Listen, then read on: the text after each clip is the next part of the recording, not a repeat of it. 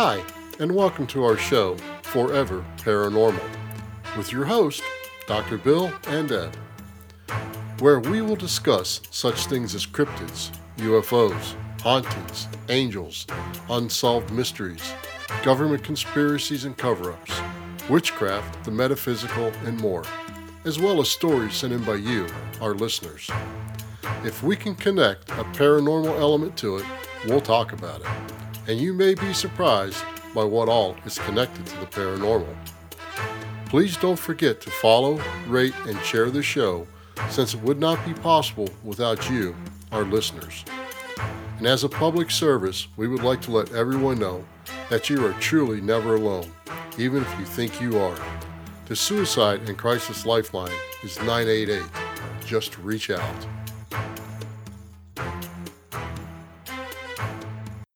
Hi, Deb. Hi, Uh, I hope you've had a good week so far. I have. Thank you. Well, that's good. Hi, everyone, and welcome to this week's episode, which, if you remember, is actually a continuation of last week's with how Neanderthal man and Sasquatch may be tied together. Once you start comparing the similarities between them, could this possibly be a reason for a cover up? Are they another offshoot in our evolution? Another distinct relative? A man named Danny Vendramini, a non academic, released a book called Them and Us, based on his 2019 theory that puts Neanderthals as a separate species than what we know today as human. This is a radical reassessment of Neanderthal behavioral ecology. May, may I ask a question? Yeah, What qualifies him? He's a non academic. His qualifications are research and study. I see. um, there's a lot of archaeological evidence and stuff. Okay, this is a radical assessment of Neanderthal behavioral ecology. He cites new archaeological and genetic evidence to show they weren't docile omnivores, but savage, cannibalistic carnivores, the apex bipedal cre- predators of the Stone Age. Anybody can go research papers and draw theories and conclusions on them. Mm-hmm. So that's what he's done. But who validates that research? We'll find out. No, I mean, in general, say I went out and researched this. Who's going to say He's not looking at your about? research. He's looking at academic research. He's looking at genetic studies. He's looking at paleontologist studies. He's not looking at something that somebody just wrote. He's, he's looking at academic studies. He's just a non academic. Okay. A major point of Vendramini's 2009 theory is that Eurasian Neanderthals abducted and interbred with early humans in the Middle East. This was actually confirmed in 2010 by the publication of the draft sequence of the Neanderthal genome, which showed that Neanderthals had interbred with early humans from the Middle East at precisely the time that Vendramini theorized. Every human except 100% African has some Neanderthal DNA. So let's take this farther down the rabbit hole. If Neanderthal man is a separate evolutionary offshoot of modern man, then this offshoot could have, could have led to another. And in fact, it does, as we will see. What is the context when you say 100% African?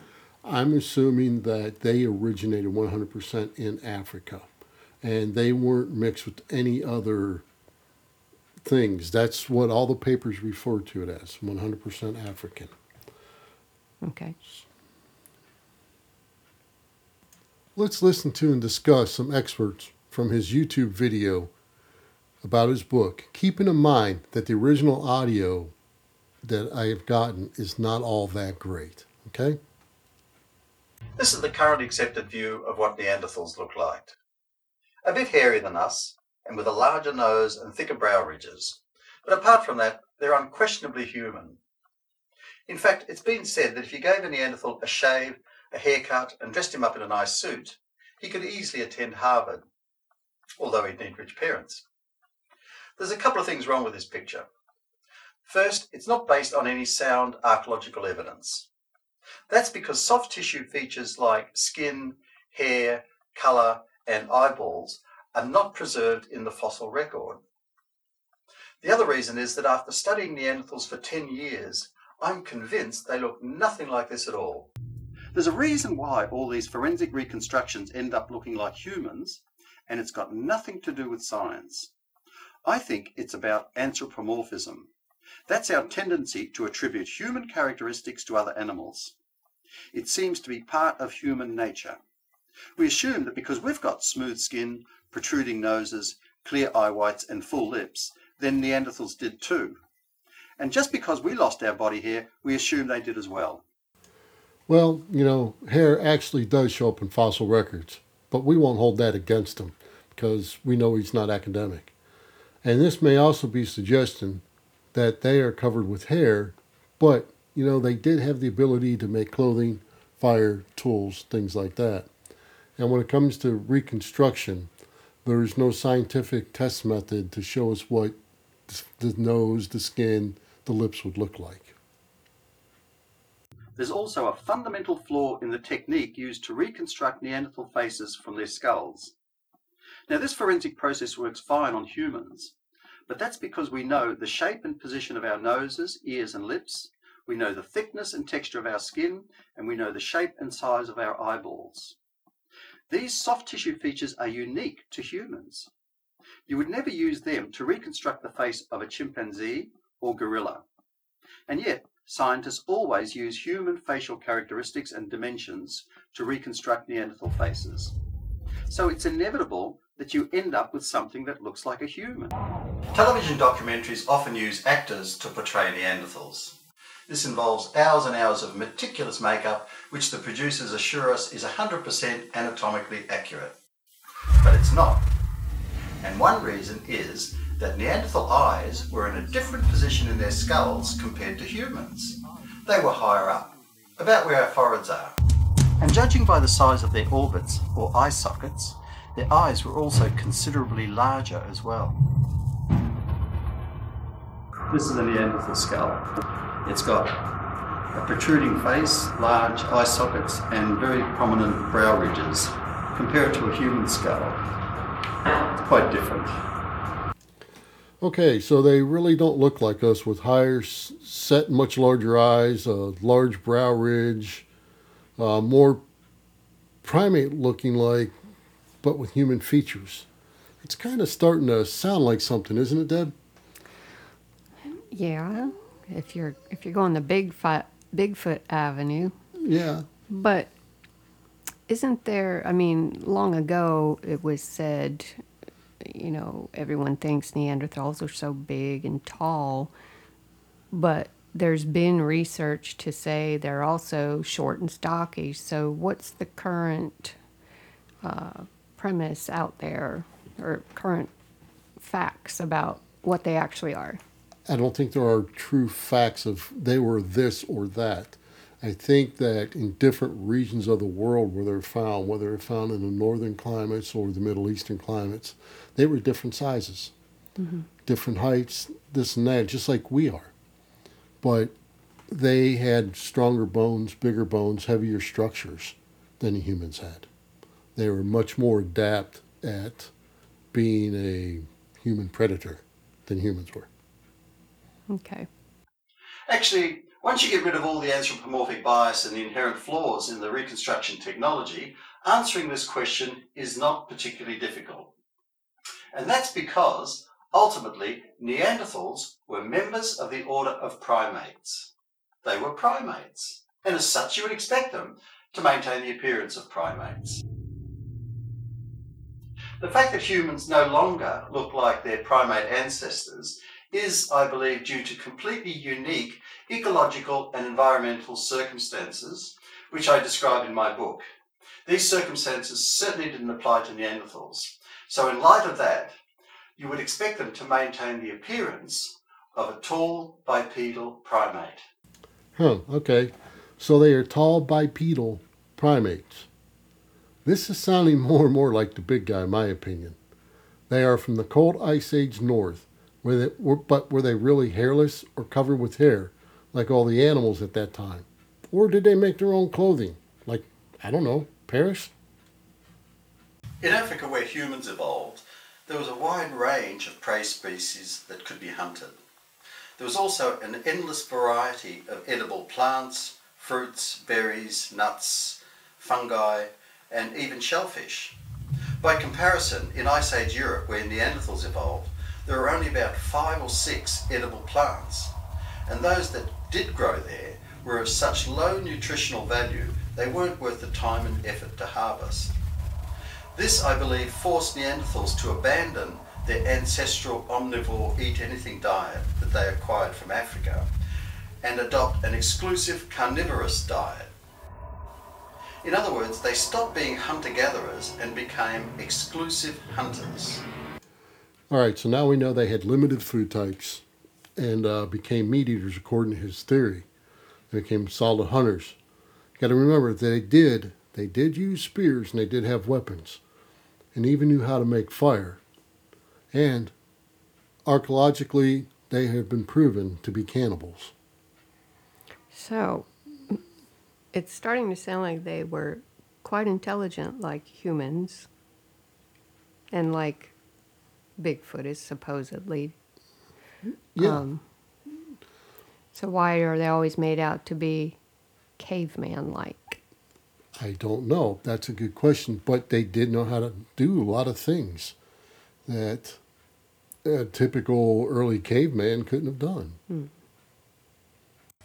My theory that Neanderthals were flesh-eating predators is supported by new molecular analysis of their teeth enamel.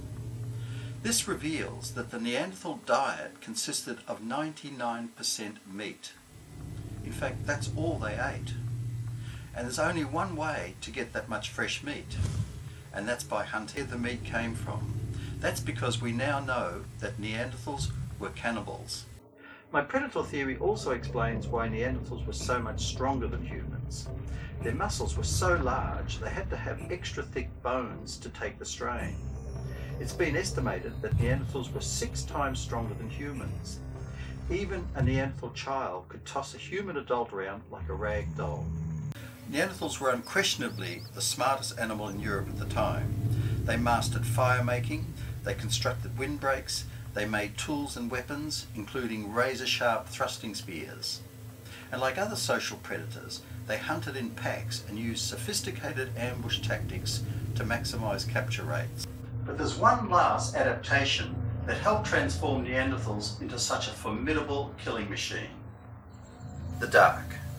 The vast majority of land-based predators hunt at night because it's easier to catch prey when they're resting or asleep. This theory predicts that Neanderthals acquired larger night vision eyes and pupils to see in the dark. These kinds of eyes reflect light extremely efficiently. It would explain why Neanderthals had such enormous eye sockets. Okay, so one thing I've noticed is he keeps calling them animals because he mm-hmm. refers to them as a line of primate. Okay, so they're animals, beasts, whatever. That could explain why they're six times stronger than humans, you know, which is another comparison to the big guy, you know, that, that one with the big Bigfoot. Hmm. It's another comparison to him. And let's look at their intelligence levels. It's said that Bigfoot uses ambush techniques to hunt and this and that. You know, he said that, yeah, they're pack hunters. But the worst pack hunter on the face of this planet still remains man. We're the worst pack hunter of them all. We kill everything we don't agree with, wars, whatever. And then he talks about the larger eyes and this and that and developing, you know, for night vision stuff. That could be. But humans are not killing necessarily for survival anymore. We're just killing to kill. Yeah. We're the worst pack hunters that there are. I guess that's why you say that. Yes. That's sad. Yes. Now, living there at the time was a group of ancestral humans. These were timid Stone Age hominids who'd moved up from Africa. And the evidence suggests that the Neanderthals began hunting them. But not just for food. I believe that Neanderthal males also began hunting human females for sex.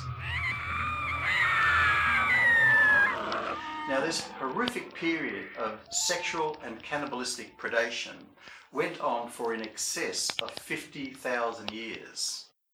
It's this and only this scenario that explains why the 2010 draft sequence of the Neanderthal genome found categorically that Neanderthals had interbred with humans. So, what he's talking about is when Neanderthals started to migrate into the Middle East, which is now being proven by archaeological evidence. And um, he's talking about they were hunting humans for sex and food. And we know from the reports now that Neanderthal males have no Y chromosome. So it seemed that it would work well one way, but not the other when they made it with humans. So it could explain some different things about why it went after one sex versus the other, or why Neanderthal finally fell out because no Y chromosomes, they weren't creating males. And they weren't evolving like humans. They weren't evolving and they weren't creating males. Mm-hmm. My research indicates that the only humans to survive were those born with modern human adaptations, things like high intelligence, creativity, language, and aggression. This allowed them to turn the tables on the Neanderthals. For the next 20,000 years, they hunted them to extinction. So, the basic premise of my book is that everything we are today, everything that defines us as humans, is the result of that extraordinary 70,000 year conflict between them and us. This may explain a story from Russia in 1850 of Zena, who they called the Neanderthal woman. What they saw appeared to be human, and yet not human. It seemed to be a young female with ape like features. Her arms, legs, and fingers were unusually thick. Her bosom was described as massive, and she was covered with thick, dark hair. She was also said to be absolutely ferocious. Nevertheless, the hunters managed to capture her alive and brought her to the isolated mountain village of Tanika, 50 miles from Sukhumi, where she was given to a nobleman called Eji Ganaba. It is said, though, she became somewhat domesticated and still remained most of her wild side, but is also said that she was given wine and taken advantage of many times, giving birth to hybrid offspring, most of which died. The last surviving child was a man named Quit, who died in 1954. But was Zena actually a leftover Neanderthal found in 1850? Or was she possibly an Alma, which is the Russian version of a Sasquatch? Or was she a hybrid? She could have been a third line, right? The Mm-hmm. Alma, which could, could be a third line. There, there's a whole nother story about Zena. Mm-hmm. And, uh, you know, it's, it's, it's a big, long, drawn out thing, and it goes into the abuse that they put her under and this and that. And, and to, she killed a lot of her own children when they were born because she would take them down to the cold rivers and wash them. And only several of them survived that because they weren't used to the cold weather. It said that she dug holes in the ground to sleep and, you know, would lay in the cold water and stuff because she liked, really liked the cold water, cold weather. So there's a whole nother story there. Hmm. Now, by looking a little deeper into this rabbit hole, with the use of newer scientific techniques on the study of DNA and paleontology, we can start to see where van der highly ridiculed theory may be starting to gain some traction. A femur was discovered in a cave in Germany, and a team of scientists led by Max Planck Institute for the Scientific of Human History and the University of Tübingen in Germany used the DNA from the femur's mitochondria to determine its relationship to other Neanderthals and modern humans. May I ask a question? Sure. Because I don't have an advanced degree like many people. What is mitochondria? Mitochondria Mitochondria is like our cells' batteries. It contains a set of genes separate from the DNA bunched up inside our nucleus. Some mitochondria DNA mutates in a fairly predictable, conserved fashion, which we can measure and map its mutations to get a good idea of when two populations last shared them. Differences between our mitochondria genes suggest we at least shared a common ancestor a little over 400,000 years ago, though previous studies under nuclear DNA testing had estimated a split as far back as nearly 800,000 years ago. Another group of human cousins, dubbed the Denisovians, also split off from a group of Neanderthals roughly 400,000 to 450,000 years ago, before they went wandering the earth. The thing to note is the Denisovans' nuclear DNA that matches Neanderthals' DNA is more than ours, which makes sense since Denisovians probably split off from Neanderthals' population.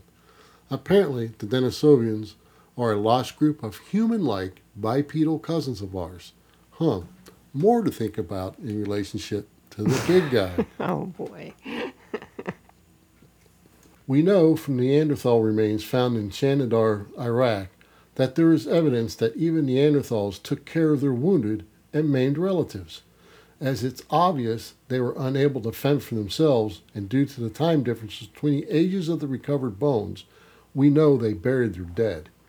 It's been speculated is why we can't find Sasquatch bodies in the woods. They bury their dead.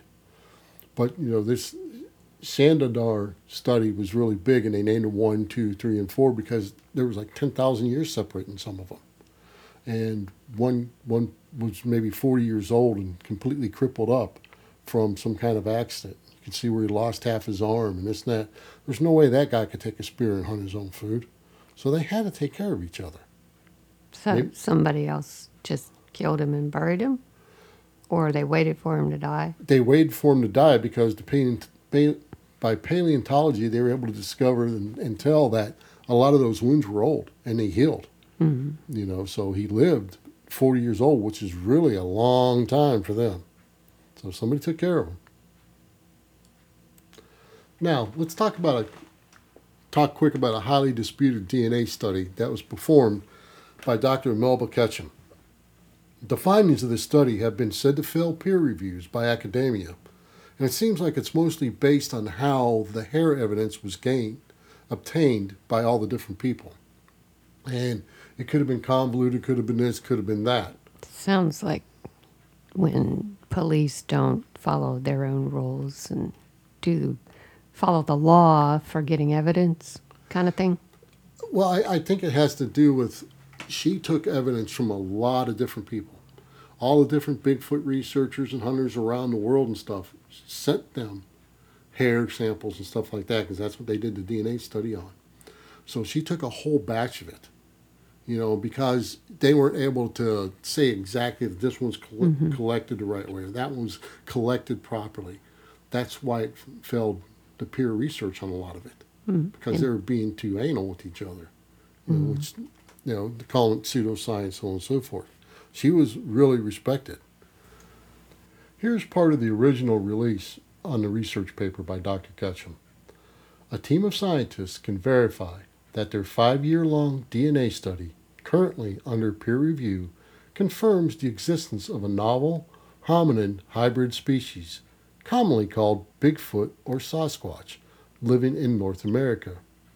Researchers' extensive DNA sequencing suggest that the legendary Sasquatch is a human relative that arose approximately 15,000 years ago as a hybrid cross of modern Homo sapiens with an unknown primate species.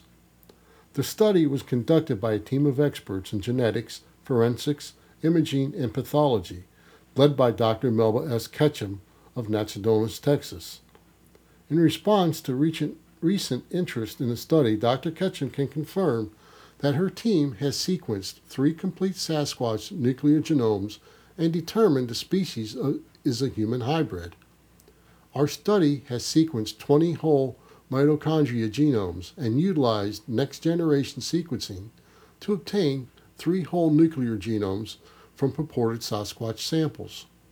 The genome sequencing shows that the Sasquatch mtDNA is identical to modern Homo sapiens, but Sasquatch and New DNA is a novel, unknown hominid related to Homo sapiens and other primate species. Our data indicates that the North American Sasquatch is a hybrid species, the results of males of an unknown hominid species crossing with female Homo sapiens. The male progenitor that contributes to the unknown sequence this hybrid uses in its DNA is more distantly removed from humans than any other recently discovered hominids like the Denisovan individual, explains Ketchum. Sasquatch nuclear DNA is incredibly novel and not at all what we expected. What it has is human nuclear DNA with its genome. There are also distinctly non human, non archaic homin, and non ape sequences. We describe it as a mosaic, as a mosaic of human and novel non human sequence. Further study is needed and is ongoing to better characterize and understand Sasquatch nuclear DNA. Ketchum is a veterinarian whose professional experience includes 27 years of research in genetics, including forensics. Earlier in her career, she also practiced veterinary medicine, and she had previously been published as a participant in mapping the, Eugene, the equine genome before she began testing DNA supported Sasquatch hair samples. Ketchum calls on public officials and law enforcement to immediately recognize Sasquatch as an indigenous people. Genetically, the Sasquatch are a human hybrid with ambi- uh, ambiguous modern human maternal ancestry. Government at all levels must recognize them as an indigenous people and immediately protect them and their human and constitutional, right, constitutional rights against those, those who would see their physical and cultural differences a license to hunt, trap, or kill them. All right, so that was a lot of material to cover, and it was pretty tongue twisting, as you can tell. Um, what it basically boils down to is she says that it's not Neanderthal, and it's not Denisovian, and it's not Homo sapien, but possible third offshoot. It's a hybrid. So it could be Neanderthal mated with Homo sapien women and created a race. Right? That race is Sasquatch, Bigfoot. That would explain the different DNA. In order for it to be a race, it must be able to have give birth and have offspring. It needs to multiply. That's why a mule is not considered a race. But we know mules exist. They're there all the time. A mule cannot breed, so therefore it's not considered its own separate species by scientific academia and the way they do things. But have we proven that Sasquatch can or cannot breed? So, Well, well, they say there's living families of them, so I'm saying they can breed, so that makes them a species.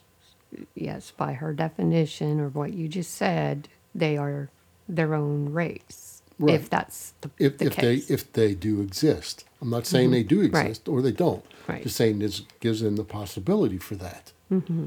You know, but by science's thing, what she's saying in the DNA is, yeah, it can exist, and maybe the males could repopulate with human females, and that's what created this species with Neanderthal. Mm-hmm. But it wouldn't work the other way, right? Mm-hmm. It's got to do with the Y chromosome and stuff. Mm-hmm. So maybe that created that th- third shoot of offspring in the line, and that's what we deal with today as Sasquatch. I see. So what do you think? Uh, does give them a reason to have a government cover-up, Deb? Human cousins? What about you, folks? What do you think? Let us know your thoughts. We'd love to hear what you have to say on this subject. Deb, what, what's your opinion? I don't know what to think, honestly. Okay. Well, just keep an open mind. Yeah. I don't know if it exists or doesn't exist. Personally, I've never seen one. Um, I know that there's enough evidence out there that if I was on trial for murder, I'd be doing life three times over. But, you know, they don't accept that kind of stuff. Know, um, if as far as the cover up goes, there would, if it were real, they would have reason to cover it up. You know, f- as per our last podcast, Correct. with all the financial and Yeah. other impacts. E- Exactly. Well, folks, we've uh, really extended the time a lot on this one, so we're going to go ahead and bring this episode to a close. And thank you for listening. And until the next time, when we discuss another tale yet to be told. Thank you for listening, and remember to like and share the show. We would also appreciate a five star rating wherever possible to help new listeners find the show. We welcome all questions or comments you may have about this or any other episode, and our contact information can be found in the show notes of this episode. You can also follow us at foreverparanormal.com. And if you'd like to support us, you can buy me a coffee at buymeacoffee.com forward slash forever paranormal. The links to these are also in the show notes of this episode.